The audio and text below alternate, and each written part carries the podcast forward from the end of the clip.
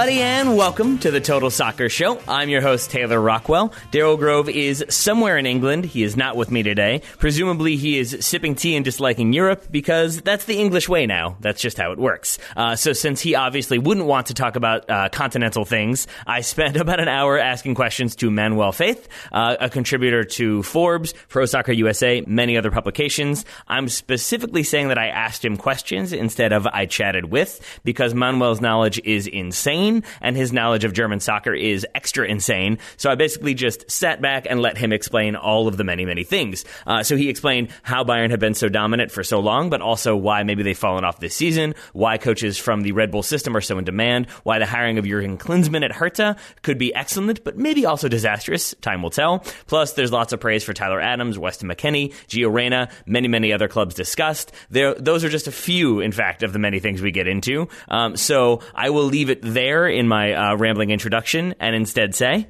Joining me on the line, I've got a new friend to the show whom we met in Germany. It's Manuel Veth, uh, spelled V-E-T-H if you want to follow him on Twitter. Uh, he's a German football expert who contributes to Forbes, Pro Soccer USA, amongst other outlets. Manuel, thank you very much for taking the time to chat with me today. Well, thank you for having me on, Taylor. Yeah, it's it's nice to, to get to chat with you again. We we had a good time in uh, Frankfurt and Dusseldorf. Uh, even though I know you're not the biggest fan of Dusseldorf, but uh, you you put up with their press box, which I did appreciate. Uh, I'm a fan of the club and the people that run it. I'm not a fan of the food. yeah, it was. I, I have thought about you many times since then because like uh, for MLS Cup, Seattle really splurged. Seattle have a Starbucks in their press box, which mm-hmm. is pretty impressive. And I I thought of you the entire time and how unhappy we all were with the the stuffed pepper made of questionable materials. It was supposed to be meat, I think. um, well, aside from your dietary uh, thoughts and contributions, I did want to talk uh, German football with you because it has been a strange season in my mind. I'm wondering if that is the case for you. Is this one of the strangest Bundesliga seasons you've covered in recent memory? Um, it's definitely, I would say, the strangest season I've covered, mm-hmm. but not the strangest season I've experienced. You know, growing up as a kid, this was quite normal, I would say. Um, that we had. You mean, do you mean the balance? Yeah, the balance, yeah. the balance of power. I mean, I almost would. We we never had the seven year run um, that Bayern had before in the history of the Bundesliga. It never existed, right? No team before the seven year run won it more than three times in a row, right? And um, I think the closest club that actually came to that kind of dominance were Gladbach in the 70s. They won five out of 10. Um, so they're the closest that we had to this.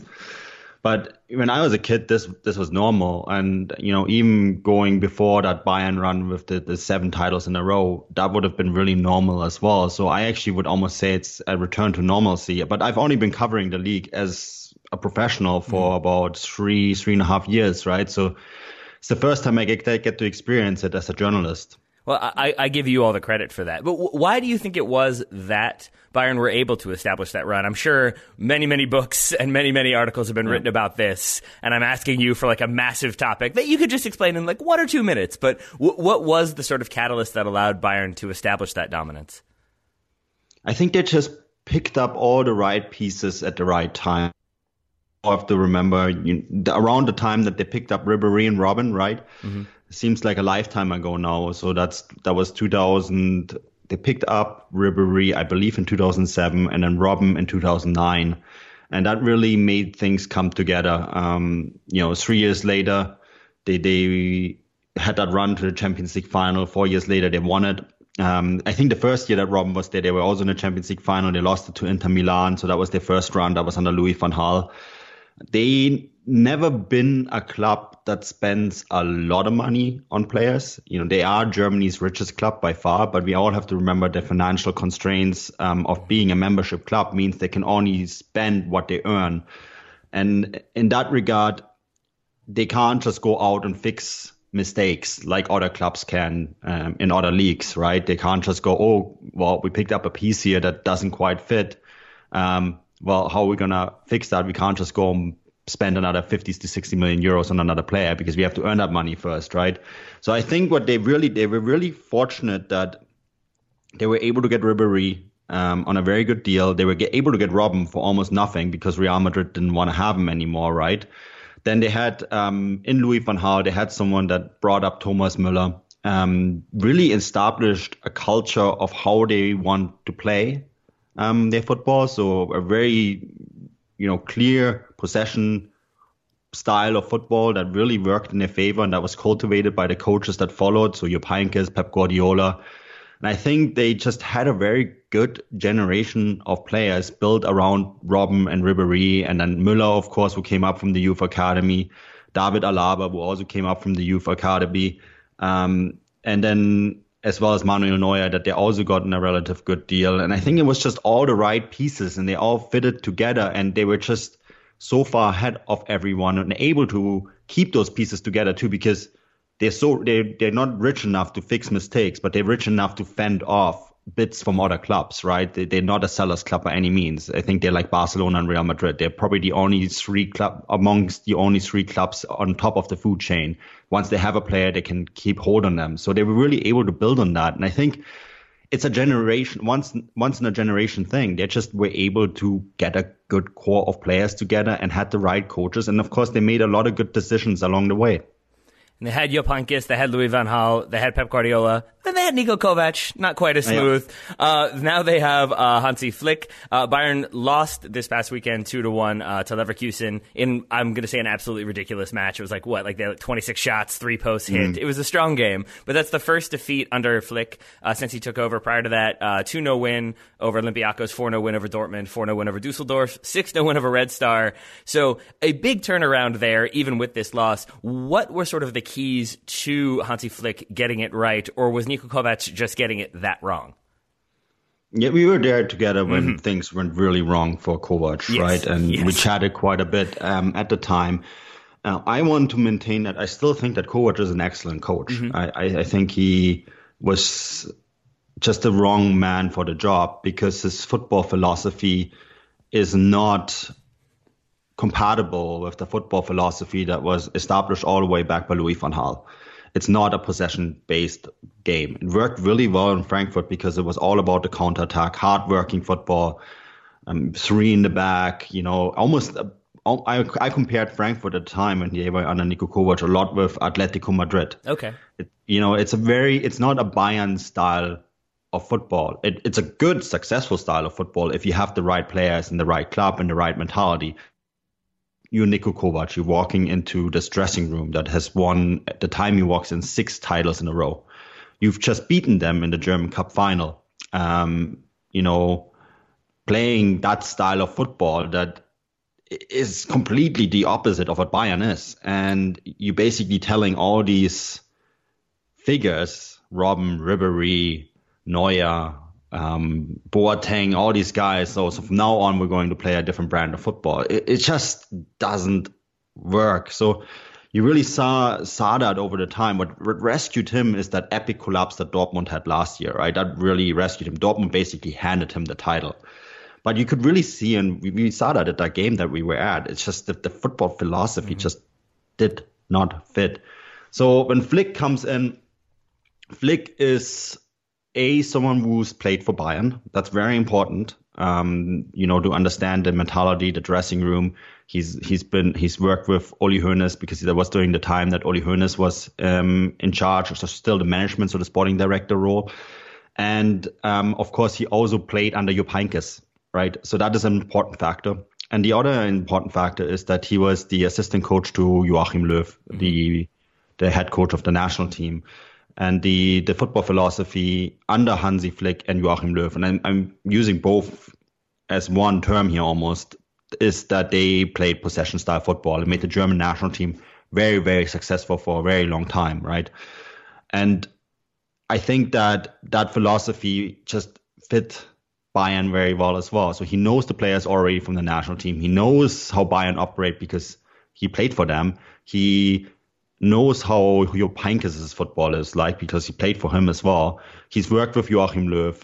Um, I think it's just in that regard, the philosophy that he actually has is is a very good fit. And I think Bayern, when they signed him as the assistant to Niko Kovac this summer, almost had in mind, okay, well, if things go wrong with Niko Kovac, then we can fall back on him and we have someone who can take over at least for a bit. So that was very good succession planning, I think, and I think it's worked out quite well. And then when we were um, we were at a game in Frankfurt, we you guys moved on, right? And I went to the Champions League game um, on Tuesday. Mm-hmm. Uh, sorry, Wednesday when when Bayern played um, against Olympiacos, and there was a lot a lot of players spoke um, out on on Hansi Flick on how the little things that he's already doing, and a lot of them just said that they he just spent a lot of time talking to them, almost telling them to rely on their their strengths and the the things that they know best. Um, I then went to the press conference on Friday to to, to speak to Hansi Flick as well. And it was the same thing. He was very calm. He's like saying, we have to rely on our strength. You just have to stabilize the squad. This is a good team with good players. You know, we don't want to put too many tactical restraints on them and just basically let them play the way they're used to play. So, in other words, the way they played before Kovac, right? And then you got that same sense at the Klassiker. Um, they demolished a Dortmund side that I think basically took themselves out in that game. I watched that game and Dortmund uh, disappeared. Um, they they shrunk to nothingness in that match, uh, unlike Bayern this weekend, right? But uh, again, Bayern really believed in in their strengths, and I think Hansi Flick basically walked into this dressing room and said, like, look, you guys know how to play football. You guys have played successful football under the previous coaches. Let's just go back to that. Go back to the fundamentals and use use the talent available to the side to the best strengths. And I think he's he's basically done very basic things to fix it. And do you think there's a chance then that he gets the job permanently with the turnaround we've seen and with the changes he's made? Or do you think Bayern will go maybe in a different direction, specifically in the direction of Mauricio Pochettino? I don't think Mauricio Pochettino is a good fit for this club. Um, the it's the same reason Niko Kovac wasn't a good fit for this club. It's the he's a big name, right? Um, mm-hmm. He's someone that a lot of clubs will want to sign. I, I, there was rumors today Manchester United are really keen, right? I don't think he would be a good fit there either, by the way. But um, it's a completely different story because it's, it's the same three in the back, five in midfield, a big emphasis on running, mm-hmm. a hmm. big emphasis on pressing, right? It's not Louis van Gaal football at all and um, I don't think it's we're going to have we're basically going to have the same issues that we had with Kovac, only with a bigger name coach. And I think that's the Bayern bosses know that um, deep down. So that's why I don't think there has been that much of mm-hmm. rumblings towards that direction. Now, what that means for Flick, it's it's very much dependent on the results. I think the bosses really enjoy working with him. When you talk, when you hear what Rummenigge said, for example, that they want to sit down with him on December 21st, so that's after their last game against Wolfsburg. Um, they want to sit down and talk to him about his future. I think that he has a very good chance based on what we've seen. And I'm including the Leverkusen game in this because they were absolutely dominant yeah. in that game and I think should have won it. Um, then you know he's done a lot of things right. The bottom line though at Bayern is how are they going to do in the league? I think that if they don't necessarily need to win it for him to keep it, but are they going to be thereabouts? And even more important, and this is I think the the thing that has always been the most important thing for Bayern is how are they going to do in the Champions League? Mm. Now, if he goes around in the round of 16 against one of the teams that finished second because there's quite a lot of the got a lot of good teams that finished second, right? Um, then that's I think going to be problematic for him. So I think he needs a deep run in the Champions League as well as a title push. I think if he loses the title on the last day of the season, and that's quite possible the way things are going, hmm. I still think he might be in the running for it. Also because I can't see anyone on the market who could be better than him. It's that make, that makes a lot of sense because I hadn't really thought about it from the perspective of what Kovac did is sort of what Pochettino would want to do. So you're right then that it makes a lot more sense to go with somebody who's sort of has a better understanding of the system or their system better fits the players and the kind of Bayern philosophy. So that's really interesting. But if he were to take it down to the final day, if Bayern maybe they win, maybe they lose on the final day, who do you think they would be sort of challenging for the title at that point? Uh, currently, it's Gladbach on top. Uh, do you expect them to be there at the very end, or is it another team that you kind of think it could be Bayern and this team coming down to the wire?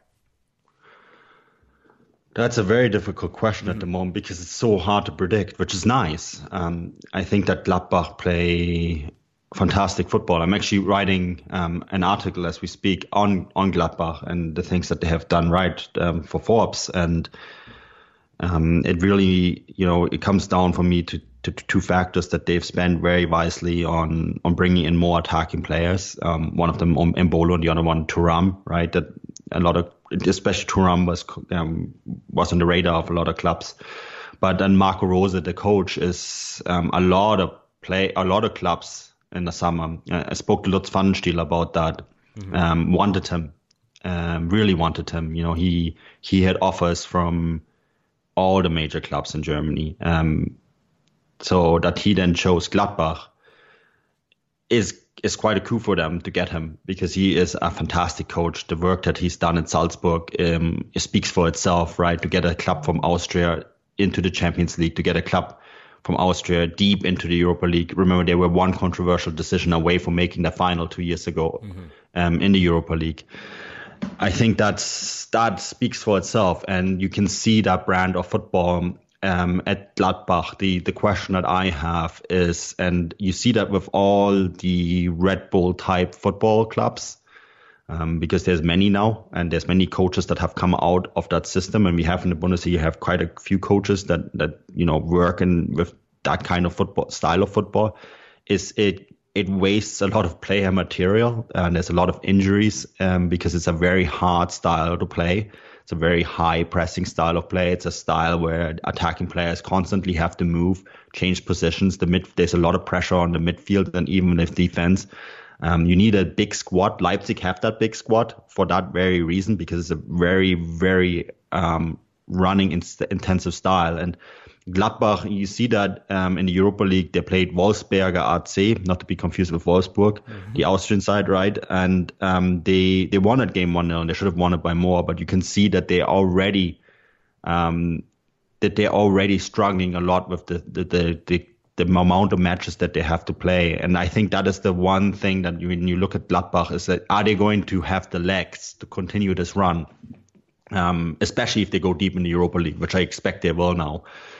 And um, I think this week for them was really important to have that off because they're playing Bayern next week, right? And I think that's really where we're going to see how far Gladbach can go. If they beat Bayern on Saturday in the true Klassiker, then I think they're a serious title candidate. And I think that's I think that is going to be for them the real test to see how far they can go this season. Much, much more still to come from my conversation with Manuel Veth, but first I wanted to talk to you about today's sponsor, our friends at Manscaped. They're the number one company in men's below the belt grooming. They offer precision engineered tools for your family jewels. Uh, we are going to be talking RB Leipzig on today's show. That'd be Rasenball Sport, aka Lawn Ball Sport. Uh, if you want to keep your lawn uh, as well maintained as RB Leipzig's field, then you could use the Lawnmower 2.0, which has proprietary skin safe technology so the trimmer won't nick or snag. It will keep everything uniform, much like a soccer field. I'm not sure if that's the analogy I want to draw, but it makes sense in terms of uh, well manicured uh, areas. So let's go with that. Um, they also have uh, many other products like the Crop Preserver, which is an anti chafing deodorant and moisturizer. Uh, so if you're prone to chafing, especially if you're playing soccer or any sort of sport, you uh, you've got the moisturizer, the Crop Preserver to to keep things again nice and smooth and comfortable. Uh, and best of all uh, Manscaped is offering 20% off and free shipping if you use the code TSS at manscaped.com. That's 20% off with free shipping at manscaped.com using the code TSS. Thank you very, very much to Manscaped for sponsoring today's episode. A link uh, to that offer will be in the show notes. But for now, let's get back to Manuel uh, talking all things Bundesliga and German soccer in general.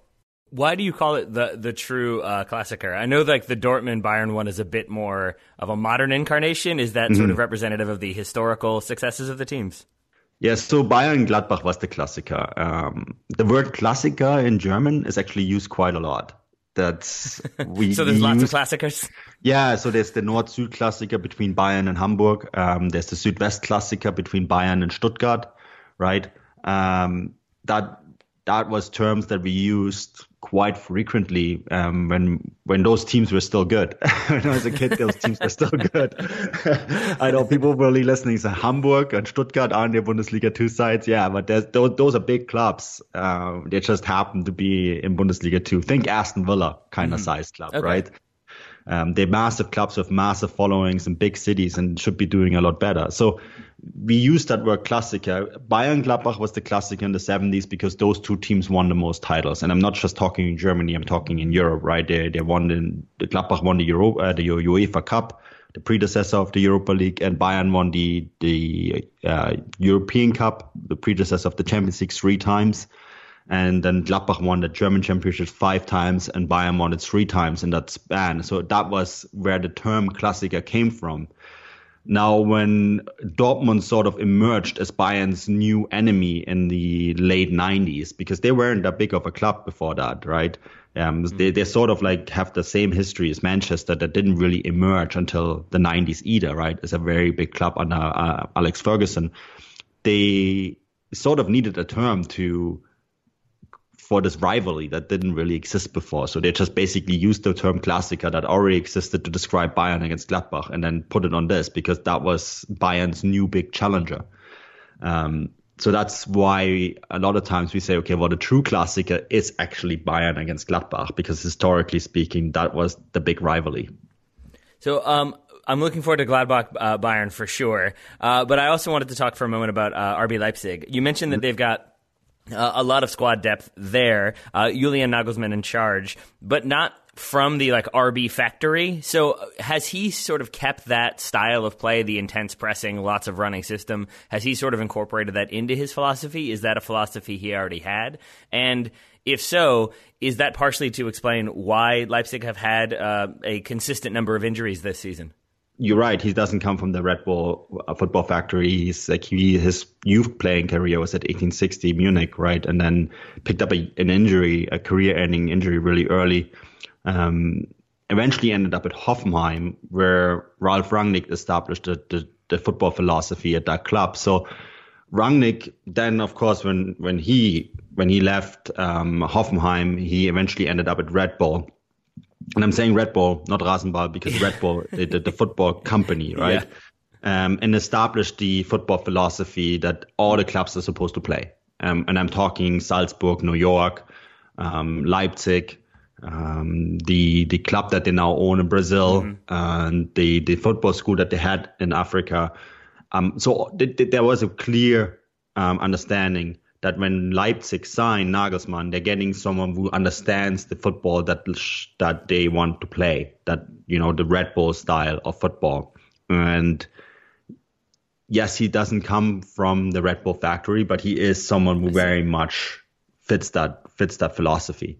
So I definitely think that um, when Rangnick identified his own successor, because he coached there last year quite successfully, um, they were quite clear that they wanted Nagelsmann because a he could continue on what Rangnick had established there, but also more importantly, right, um, playing with three in the back, for example, mm. um, being very tactically flexible, demanding a very high work rate, being very demanding on the um, on the players and, and, what he asks from the players. Uh, he's the most complicated coach to work for.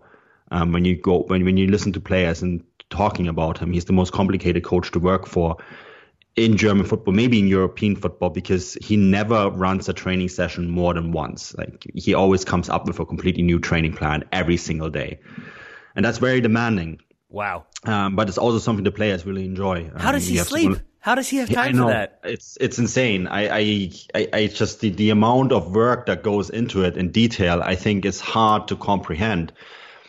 But Tyler, that's why he's such a good coach. Mm-hmm. Well, right? I mean that makes sense. I mean, I guess is there a risk of like burnout there? Because it does feel like with those types of coaches we hear about, like like uh, the one that comes to mind, I'm not equating them at all. Is like Gary Monk when he was with Swansea. And it was like, oh, he's got all these innovative ideas. All he does is work and work and work, and then he burns out, and they kind of fall off. Do you expect that same thing with Nagelsmann, or thus far has he been able to sort of sustain that model? He's very young. I mean, this is true. I assume he's younger than you and me. Um, I think he is. Yeah. I think we're about the same age, right? So oh, he's boy. definitely he's younger than me. Um, you know, he's he's been working in the Bundesliga now for a good four years. Um, he Bundesliga coach when he was 28, which is incredible. Champions League when he's 29. I, I mean, that's just I, I don't know. I was definitely not coaching in the Champions League when I was 29. Yeah, it took me until I was like 34 to manage in the Champions League. yeah, on Football Manager. Yeah, of course. But, but I mean, that's incredible. But I think that that actually plays in, into his hands as well because at a younger age you you are you better capable of work putting in a higher work rate, right? Mm. Um, and I think it also makes him it makes him easier for him to work with those players because they're basically on the same level. Um, mm. That's a flat hierarchy. They see him as a boss, but he's almost like one of them. Um, and you, you hear from players that they love working with him. I mean, Timo Werner basically stayed in Leipzig because Nagelsmann came in, right? And I wouldn't even, I, I think there's now a really good chance that maybe he could even stay. You hear rumblings of Erling Haaland um, possibly preferring a move to Leipzig over the Premier League as his next step, and that's because of him, right? Because players hear what he does, and he makes players better. Um, Newcastle United played 55 million pounds for Joelinton. You know, um, a lot of people will ask why. Well, it's because he was fantastic under Nagelsmann because he made that player better. Was he? Is he? Is he that good? No, he's not because he was a good player because he played for Nagelsmann, right?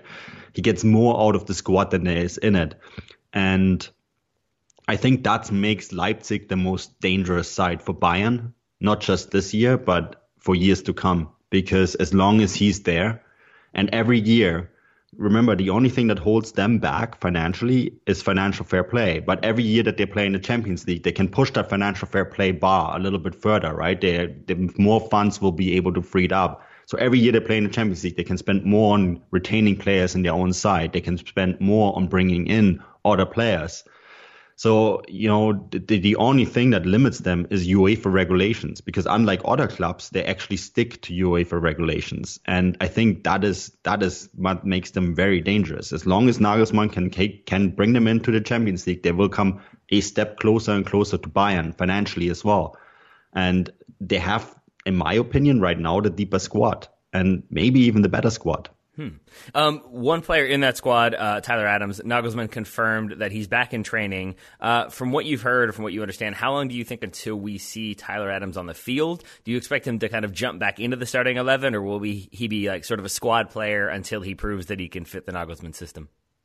I think I I personally I can't wait to see him play again. I think he is one of the best midfielders in transition midfielders in the Bundesliga. Wow. Um, I, I got to see him quite a lot last year, and I personally was blown away because you know I cover the, the, the Whitecaps over here on the West Coast, right?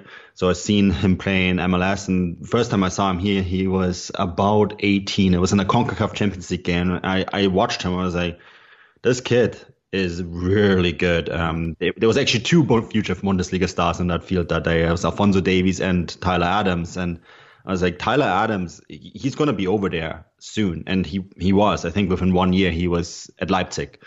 And then I saw him in his first game over in Germany. I made the trip over and I saw him play there. And then I saw him play against Stuttgart. Um, and I was mesmerized. It, it was incredible. It, he, he went from MLS to the Bundesliga and it was almost like he never had to make that step. It it was amazing to see it because he made that entire midfield better, right? Leipzig didn't start losing games until he went out with an injury in that second half of the season. And from my understanding is it was actually quite a, a complicated injury. He, he then rushed back to play the German Cup final. I went to the German Cup final. I saw the German Cup final. I thought he was actually quite good, but he was obviously not fit enough to play the full 90 minutes. And then he missed the um, Gold Cup, right? with the injury. Um, and what we learned now, it actually was a very complicated core injury. Um, they had to basically, he had to see a specialist that they have in, in Salzburg or rather outside of Salzburg, um, Fuschl am See, where the, the Red Bull headquarters are, and to work with him on stabilizing his core. Um, I think that while he mentally and technically and tactically was ready to make that step from the from MLS to Bundesliga. Maybe it was just a bit too much for his body, mm-hmm. right? It's a big step. I mean, the game is a lot faster. Um, and I think he he also didn't have much of a break because the MLS season ended and he was over there and then he went and played right away 90 minutes there 90 minutes over there right and traveled with the team and um, that's that's a lot to demand of from a very young player. But i think um, and i think the when you when you lead, read between the lines what comes out of leipzig they can't wait to have him back in that side because i think he's very very important. I think nagelsmann sees him as a key piece I didn't think it was possible to be more excited about Tyler Adams than I already am, but you have somehow done that. So well done to you on your Tyler Adams hype. I appreciate that. Where uh, are you? One of my favorite players. that, that that that probably helps a little bit. Where are you on Weston McKennie then? Uh, I'm assuming maybe not quite as as high in, in your estimations, but I'm wondering if you have uh, some thoughts on him. I wonder almost if we underappreciate Weston McKennie a little bit because you know he never had to make that jump from MLS. Yeah because he comes from right. like the Dallas Academy, doesn't have that sort of like, oh, he played a season with FC Dallas, then he makes the jump. So it's sort of his like youngster. You almost think yeah. of him as like coming through the ranks as opposed to being signed. And he grew up in Germany as well, right? He uh, oh, on a military on a military that. That's right. Yeah. That's so for right. him, it was almost like, of course, he's going to be able to do it mm-hmm. because he's like pretty much a local kid. Um, but really, he's he's such an important player in that team, and Schalke a third. And mm-hmm. we almost, I, I, I know what you mean. We almost forget that Weston McKennie exists at times, but um, he plays a key role in a side that's doing very well this year. And he's been around now for four years, right? He when you say he has, I, I want to jump in really fast because I'm I'm interested to hear you say that he plays a key role because one of my concerns with him has been that I haven't seen him play a consistent role for Schalke. That sometimes it's here, sometimes it's there. Yeah. Um, is that the role that he sort of can fill in wherever need be, or has he started to solidify one like uh, position more than others? Well, I think they see him in central midfield. Gotcha the the problem is that um, because he's so versatile, because he was a running back, I think, in his youth for football, right? Okay. And that would make um, sense. Super athletic, very athletic player, and um, very fast. I think they played him at striker at one point. But the problem is that Schalke, they're third right now under David Wagner, and that again highlights what a good coach Wagner is because no one expected Schalke to do that well. We all thought they would do better than last year, mm-hmm. but no one would thought no one thought that they might could um, challenge for a Champions League spot. The I think they're slightly punching above their weight because Wagner utilizes the players in his squad um, with trying to fill holes that still obviously exist. One of them is a number nine. They don't you know, Guido Burgstaller was a very good number nine two and a half years ago in the Bundesliga. He's definitely dropped off quite a bit. Benito Raman, who wears the number nine for them, um, is more of an attacking winger. He played the number nine role on um, on Friday against Union, um, but he's not a striker. Um, they had to play Weston McKennie in that role, and he's definitely not a striker. Uh, no disrespect. no. he holds the ball up very well, right? But that's that, that's because he's a midfielder. Um, so I think a lot of players right now have to play out of the uh, squad plan. There were so many mistakes made in squad planning or under Heidel um, the last two years that they they definitely you know they kind of have to make do with the things that they have, and they're lucky that in, in certain areas they have very talented players that can play various roles. Um, when you read between the lines, a friend of mine who I worked with at Forbes, um, Chris Williams, he interviewed um, Jochen Schneider, the the sporting director, of, uh, for an article that came out on Forbes. And but when you read between the lines, you can sort of sense that they want to sign a striker um, and I assume they will probably bring in one or two other players as well, and that would then help to move Mc, McKennie to the role that he should be playing. He should be a holding midfielder. Right? Do you expect those signatures to happen in January, or is that more likely yeah. in the summer? I, I, think number nine will come in in January. Okay. Uh, they, they, you know, they were very coy about it. um, from what I've heard, to to to admit that because of course you don't want to openly say oh we're right. in the market for number nine because yeah. we all know what happens please but, charge me more money yeah exactly yeah, exactly uh, one name that's been they've been linked with quite heavily uh, is Gabriel Barbosa from mm-hmm. Flamengo. Um, and you know they bring someone like in him him in and they, they, they become from a surprising number three to a club that could maybe hold that position until the end of the season that would be fascinating because he did he he flamed out so spectacularly in Italy, yeah. but then you wonder if it was too too much too soon or if it didn't quite fit the system. Inter obviously were in a state of flux themselves at that point. I think that was the Frank de Boer season, so make of that what you will. So that'd be really fascinating, especially with what you mentioned about David Wagner being such a strong coach. With that in mind, I, I have this sort of strange question: If David Wagner were in charge of Borussia Dortmund, do you think they are second in the table, or at least higher up the table than where they are right now? Oh, that's such a yeah, that's a very good question. Um, Dortmund have been so strange as as a club this mm-hmm. year, and um, I'm personally a big fan of Lucien Favre. Actually, I always have been, even in his time at Gladbach and before that at Hertha as well, where you know they came close to win the title at one point under him, and then he has that second year where he his sides always drop off a little bit um, and I really hope for him that he can sort things out at Dortmund. I, I think that that second half performance against Hertha was was very very good by Dortmund um, this weekend.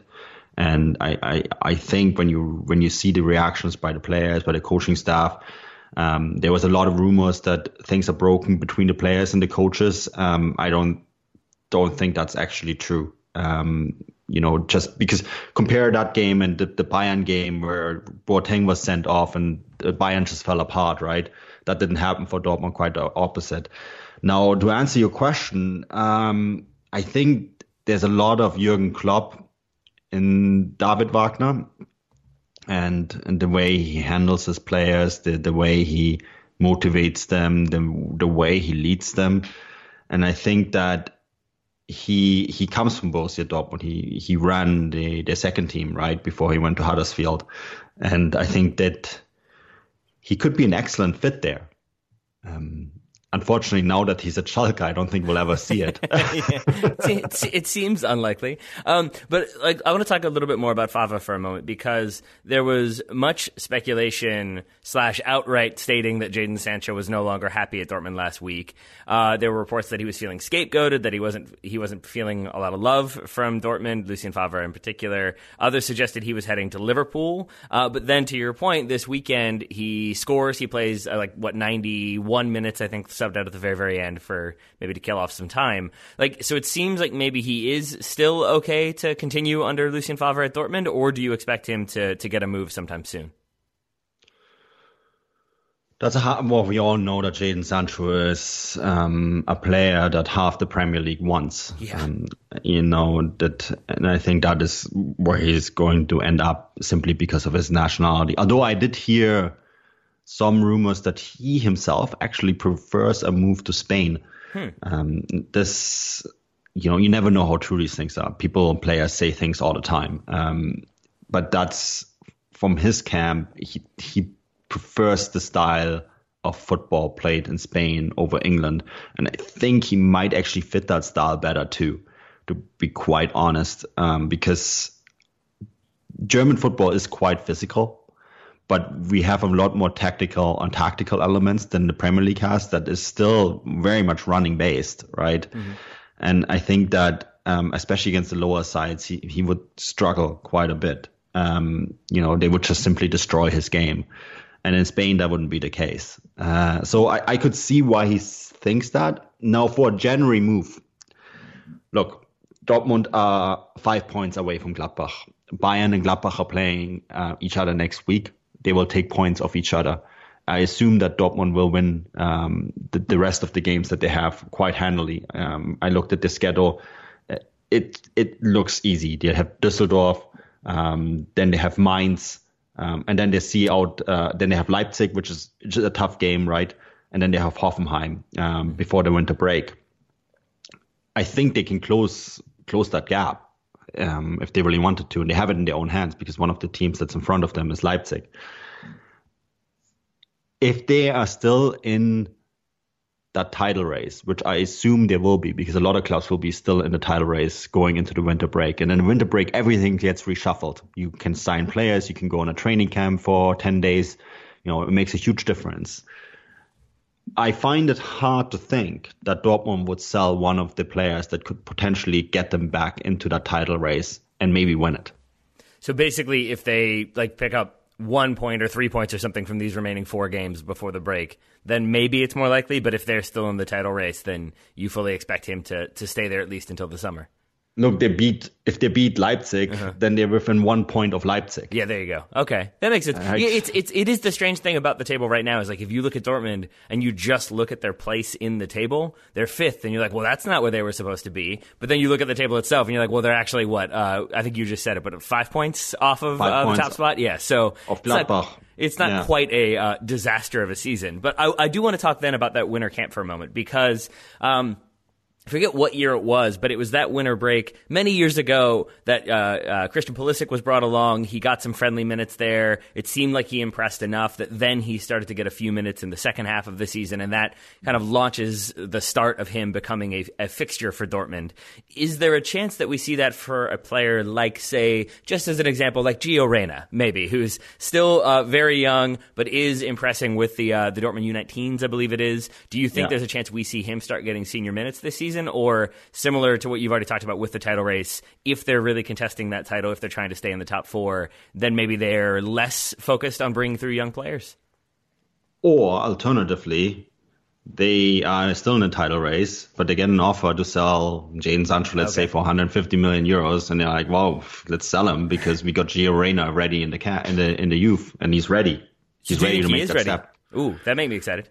Um, I can only go by what I heard yeah. in August mm-hmm. because I was there and I, I, spoke to one of the youth coordinators in Dortmund and oh, look, they're very excited about him. Um, they, the fact that they were able to land him is a big deal. They, what was his exact words? Um, we beat all the big clubs in Europe to his signature, and there isn't and many players in his youth category in the world that are better. Um, I think they know what they have, and we know that Dortmund like to launch careers of of youth players um, early on, right? I think he's already training with the first team um, at times, and um, that winter camp, if look, if he makes a good impression, Jadon Sancho was 17 when he when he launched his career. Uh, Ousmane Dembele very young as well. If they think that he can come in and get that same youthful enthusiasm that uh, previous young players had, they would be like, okay, well, let's take those, like take the money for Sancho or just play Reyna. He, he will do the same job for us. Um, we'll we'll reinvest that money next summer. Um, you know that could happen. I'm not saying it will happen, but I, I it it wouldn't shock me. Um, let's say it that way. Hey everyone, Taylor jumping in one last time to remind you that today's episode is brought to you by our good friends over at Ruffneck Scarves. That's R-U-F-F-N-E-C-K scarves.com. They are the official scarf providers for U.S. soccer, for Major League Soccer, for the NCAA, and for the USL. Uh, they also have a boatload of international national team scarves. Um, so if you want to get prepared for the upcoming Euros, uh, they've got the big teams. They've got Germany, they've got France, they've got the Hope Holland scarf, but the smaller teams, they've still got you covered. There's a Finland scarf. There you go. If Romania make it, they've got you covered. There's a Romania scarf. If Belarus make it, they've got you covered. There's a Belarus scarf. If North Macedonia makes it, they've sort of got you covered in that they have a Macedonia scarf. And I can't really blame Ruffneck for a country changing its name. They've even got a Wales scarf uh, with half of it written in Welsh. They do not have a, a, golf option on there for Gareth Bale, but you could utilize the custom scarf feature to create a custom Wales, uh, sc- what Wales Golf Madrid scarf to represent Wales, to cheer for Wales in the upcoming Euros. But as I said, they've got every, pretty much every team that will be competing in the Euros, as well as many, many, many, many other national teams. Uh, and then all your MLS scarves, NCAA, USL, US Soccer, plenty to choose from there. Uh, and you can get 20% off any scarf in the shop, uh, with the exception of custom scarves. But any other shop, you can get 20% off with the promo code Total Soccer Show, all one word, all together. Total Soccer Show for 20% off any scarf in the Ruffneck shop. Uh, so thank you very much to Ruffneck Scarves for sponsoring today's episode. Now, back to my conversation one more time with Manuel Veth. Right, well, we've talked about three uh, potential future legends uh, for the U.S. national team. Let's talk about an obvious legend. Just kidding. Let's talk Jurgen Klinsmann. Uh, Dortmund got that win over Hertha this past weekend. One thing Daryl and I have not really had the time to talk about yet is the fact that Jurgen Klinsmann is managing Hertha Berlin, uh, Hertha BSC, excuse me. Uh, what do you make of that signing of him coming on board, and what are your expectations for him at Hertha? They're currently in the, I believe, relegation playoff spot. Uh, do you think they stay there, or do you think he uh, has them rocketing up the table in short order. So this is Hertha's most important season since the foundation of the club, because they had Lars Windhorst come in um, in the summer as an investor, um, and he paid 100 million euros for 29.9% and then increased that investment to 49.9% with another 100 million and I think there was an option for another 50 million. So uh, he put in 250 million euros into this club. Um, relegation would cost the club straight up, and I'm going by the uh, going by the numbers that relegation cost Stuttgart last year. Um, another club, by the way, that had a big investor come in and then got relegated. Mm-hmm. Um, it cost Stuttgart about 40 million euros to go down to Bundesliga two. It's it's expensive, right? Yeah. Um, for them on the eve of having this massive investor come in and then get relegated, it, it, would be a disaster because you know they want to become a big city club. That's the words of the investor. He actually said this in English. Uh, Hertha is supposed to become a big city club, and I mean the the capital is in dire need of a big city club. Even though On- Union is doing really well this year, right? Um, the given the investments made, the players signed, Dodi Lukebakio, for example, um, I think it's very important for them to stay in the league. And Klinsmann was supposed to become a member of the advisory board to the club. He was supposed to be Lars Windhorst's appointment. Uh, so he was in Berlin already, um, just for a short visit. He is close for four days. Um, and then under Ante Covic, it turned out it just it it wasn't the right fit for the club anymore, and they fired him and they brought in Klinsmann. Now Klinsmann is not a head coach in the traditional German you know German style of head coaches. Head coaches in Germany. I feel coach. like you're picking your words very carefully right now. Yeah, um, sporting directors manage. Um, Klinsmann is the head of a project. Mm-hmm. Mm, he's hired Alexander Nouri, as an assistant. Nouri was an was a head coach was the head coach of Werder Bremen.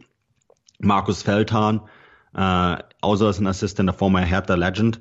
Um, Marvin Friedrich, um, you know, who played for Germany, um, long time for Germany under Klinsmann as well, um, and left the club mm, not in the best conditions, but he's also a former Hertha legend, right? So and he brought him back. Finally, uh, managed to, you know, fix that relationship between the club and Friedrich. Um, Andreas Köpke, the goalkeeper coach of the German national team, he's on loan um, from the DFB. So he, he's assembled a big squad of of coaches to help him. Um, and then he's bringing in a couple uh, fitness coaches. So very similar to what he did in, in Germany when he took over in 2004. He reassembled the entire coaching team, and um, Klinsmann is not really a coach. Mm-hmm. Um, he's a project leader. He comes in and oversees a project, and it either goes very well or uh, it doesn't quite fit the philosophy already in place. Like it was the case at Bayern or towards the end of the, his US career. I think actually the US made some very big steps under Klinsmann in the beginning and it killed that off. And I personally still think they would have qualified for the World Cup if they had had hung out, like managed it with Klinsmann in one way or another. I think his problem was that as a project manager, his ideas clash too often with MLS or rather the body that manages all the rights for MLS, SUM, right? Um, I think that was where most of the problems lie because he wanted his players to play in Europe. Um, and MLS, of course, wanted the best players to play in MLS. Um, and I think the scheduling, there was a lot, a lot of issues that just it's just in the end the philosophies just did not fit, especially because he's he's a builder. He oversees projects, um, and that's that's how you have to see him. Now, at Hertha, I think it's great that they're thinking big um, because he's a big name. He's a Bundesliga legend. He's a World Cup winner. Um, he's a European Championship winner. He won the German title with Bayern. He won the UEFA Cup with Bayern. He he held the record for the most goals scored in a European season when he, he won the UEFA Cup. He's a legend. He's a big name, right? Um, the the question is, it's a lot of change all at once in the middle of a season. And I think they played really well against Dortmund, but they will have to get those results really quick. Um, otherwise, that project is going to be criticized very fast. But uh, so it could be criticized, but is this the type of hire though where because it basically sounds like I, I, am obviously not a big fan of Klinsmann as a coach. I hadn't really thought about it in terms of him coming in as like a project director, and it does seem like that is where his strongest skill set lies. So almost I wonder if like this is us like him being put in a position that best suits his skills and then maybe with that in mind, I guess it leads me to wonder: Is this a sort of then long term thing that even if they were to get relegated, even if there is a lot of attention about like, oh, you bring in Klinsmann and it doesn't turn around, like, do you think they'll still stick with him because it's part of a project and the expectation would be that they come right back up? Or if it goes poorly and they're relegated, or at least in that relegation playoff, do you think they sort of bail at the end of the season and uh, bid him adieu? Um, no, I think that they this this is an interim solution. Okay.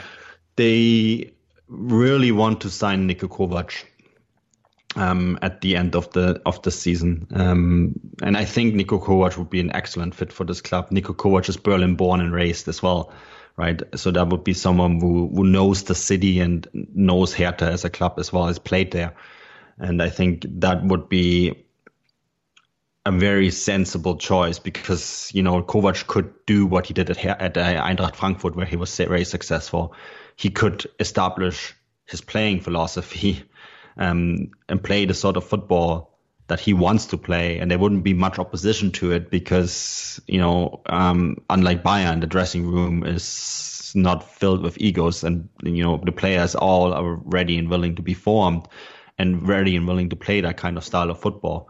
Um, so I think that would actually be a perfect fit, and that's I think that that's what they're really hoping for. That Klinsmann will rescue them until you know, and then stay on board um, as the club on the advisory role, mm-hmm. which I think you're quite right. I think that is a perfect fit for him. I think he is a team manager. He's not a coach, um, and I think that that's a mistake that he himself has made in his career, but you know, um, people identifying his role also have made. Um, he's definitely someone who, who builds things, um, and I think that's he he knows this.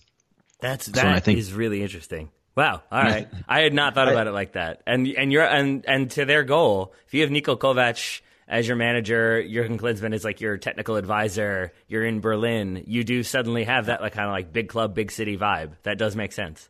And you have money to spend. Also that. Right? That that never right. hurts. That never hurts. and um, possibly a new stadium on the horizon as well because the Olympiastadion as beautiful as it is, it's a it's a great venue um, if you ever have the chance, Tyler, to go mm-hmm. to a cup final, it's absolutely amazing. It's it's it's a Super Bowl stadium, right?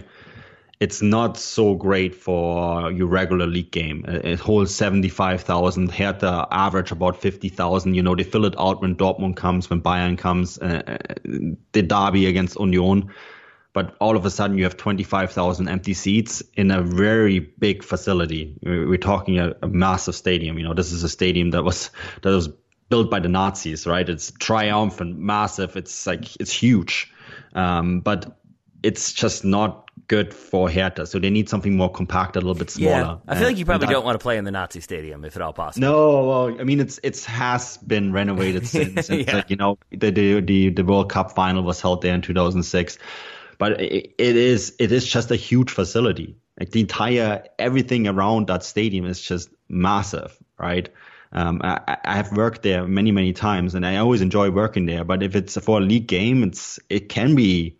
I mean, especially in December, um, that that wind blows through there. It's just cold, right? And there's 35 to 40,000 people in there, so you just see massive areas of the stadium being empty and it's still a big crowd. Mm-hmm. Forty thousand people is good for, yeah. for, you know that if you average that, hey, congrats, that's that's that's incredible. But if you're in a stadium of seventy five thousand, then that's maybe not so nice. Yeah, doesn't quite look as good. So we'll, we'll see what happens with Hertha. I don't want to take up too much of your time, Manuel, because you've been so generous so far. But I, I did want to ask you briefly about uh, the German national team because we had the mm-hmm. draw uh, for the Euros. Um, Germany have found themselves in a group with Portugal and France, uh, and then probably a very small team as well once that qualification is complete. A lot of people were speculating on how, like, oh, this is going to be ridiculous. Like, none of these teams are going to make it out, or all these teams are going to make it out, or how is this going to work out? I think you had the most common sense uh, analysis of this one I saw, which was basically they'll beat the small team, they'll get a draw, they'll go through, it'll be fine.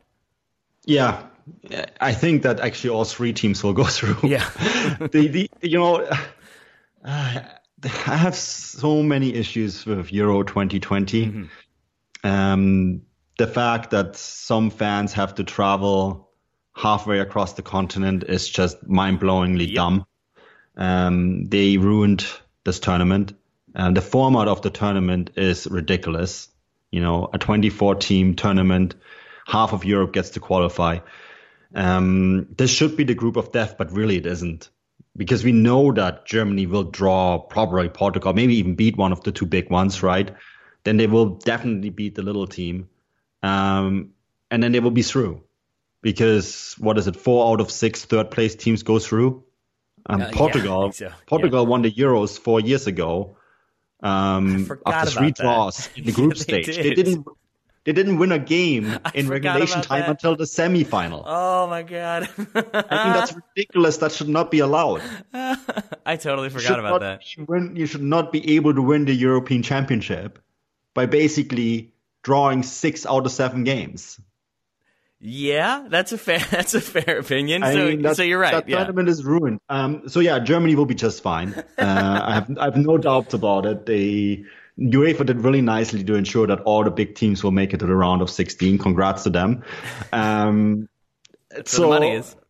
That's where the money is, right? And then they probably face. Um, I heard they could face Croatia or England if they finish third. I don't actually think they finish third because Germany has been getting a lot of bad press since the 2018 World Cup, mm-hmm. a tournament where they did very poorly with a side that should probably have won it. Uh, that's, you know, the first time in, since I since I followed this team, and this is an entire lifetime, Germany went into a tournament where everyone thought. Actually, the only comparable one is 1994, where everyone also thought they're gonna win it, right? Mm-hmm. Um, and that was where the two tournaments they essentially messed up because usually Germany goes into a tournament and everyone kind of forgets that they exist and then they pop up in the final out of nowhere.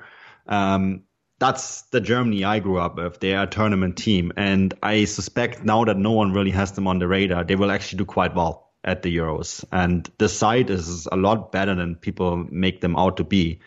Um, they finished first in the qualification group with a very good Dutch side in it, right?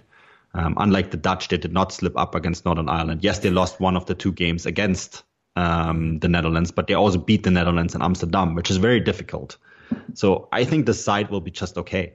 Um, there was some speculation, not some speculation, but like in in that 2018 uh, tournament, there was some talk that like there were it was a more divided locker room than Germany had experienced mm-hmm. previously, or at least recently. That there was some frustration with Leroy Sané not being there, and there was like Mesut Ozil drama. Uh, w- where are we on like the drama scale with Germany right now? Is it a more unified locker room? Do you still have different cliques and different groups? Uh, where are we in terms of how they're going to kind of be as a unit heading into the Euros? I think it's no incident that certain players were cut in March. Um, you know, widely reported. I was in Russia in 2018, and um, the stories that emerged from that camp, you know, especially uh, that game in Kazan, where you know I, have never seen a more frustrating Germany uh, game in my entire life um, than the defeat to Korea mm-hmm. in Kazan. And um, that was a game they kind of forgot that happened. Won. Wow. Yeah, okay. they should have actually won that game. You know, we all look back at it and like, yeah, Germany went out. Um, but we also all remember that they had, I think, 75% possession. Mats Hummels hit the post at one point. Uh, Goretzka missed a chance those balls would have gone in in the past. This time they didn't, and then they went out. Uh, sometimes, you know, it's as simple as that. Um, and then in, I think in the round of 16, they would have faced a very beatable Brazil side because Brazil weren't really that good either. I think it's it comes down to really small margins, and then you know were things good at the Germany camp? No, absolutely not. I, I think it came down to the fact that they missed out on being in Sochi uh, where they were for the Confederations Cup, a tournament where they were very good at. I was at I was at the Confed Cup as well, actually, the summer prior, and Germany were um, very solid throughout the tournament, which is essentially the C side, right? Um, it wasn't even the B side because they had to split their B team between the team that won the European Championships, the U21 European Championships, and the one that won the Confed Cup. So this was not an issue of talent, right? And they still have a very, very, very talented side. Mm. Um, this is something that people kind of forget. You know, two years ago, that team won the Confed Cup and the European U21 Championships in the same year, right? That's only two years ago. Those players are all still in the early 20s. Um, that side didn't all of a sudden go from being very good to oh we're a team that will not even compete at the European Championships. But by the way, we easily won our European Championship qualification group. But don't put us alone the list of favorites because we're not. you know, it just doesn't quite add up. but I think that also shows that there was a lot of inner squad issues with this team, and I think that's really what undid them. All right, so Germany definitely going to win the 2020 Euros. You heard it here first go, from Manuel. Thank you, Manuel. I wouldn't go that far. uh, I think they, they're going to be, as always, among the teams that will compete for it.